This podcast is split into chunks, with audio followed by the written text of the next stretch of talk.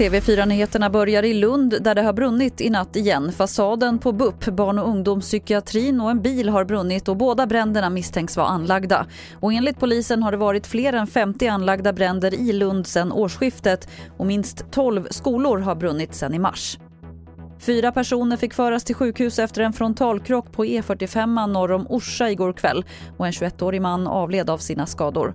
De andra tre ska ha klarat sig utan allvarliga skador. Polisen utreder det som vårdslöshet i trafik och har tagit båda bilarna i beslag. Så till Borås där flera personer skadades i samband med ett stort bråk igår kväll. Runt 20 personer ska ha varit inblandade och bland annat ska en 15-årig pojke ha blivit knivskuren i bröstet.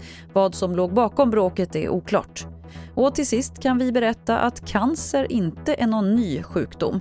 Nya analyser av ett 76 miljoner år gammalt dinosaurieskelett visar att en noshornsdinosaurie led av skelettcancer. Det här skriver The Lancet. Och det är de hittills äldsta bevisen på cancer. Det var det senaste från TV4 Nyheterna. Jag heter Lotta Wall.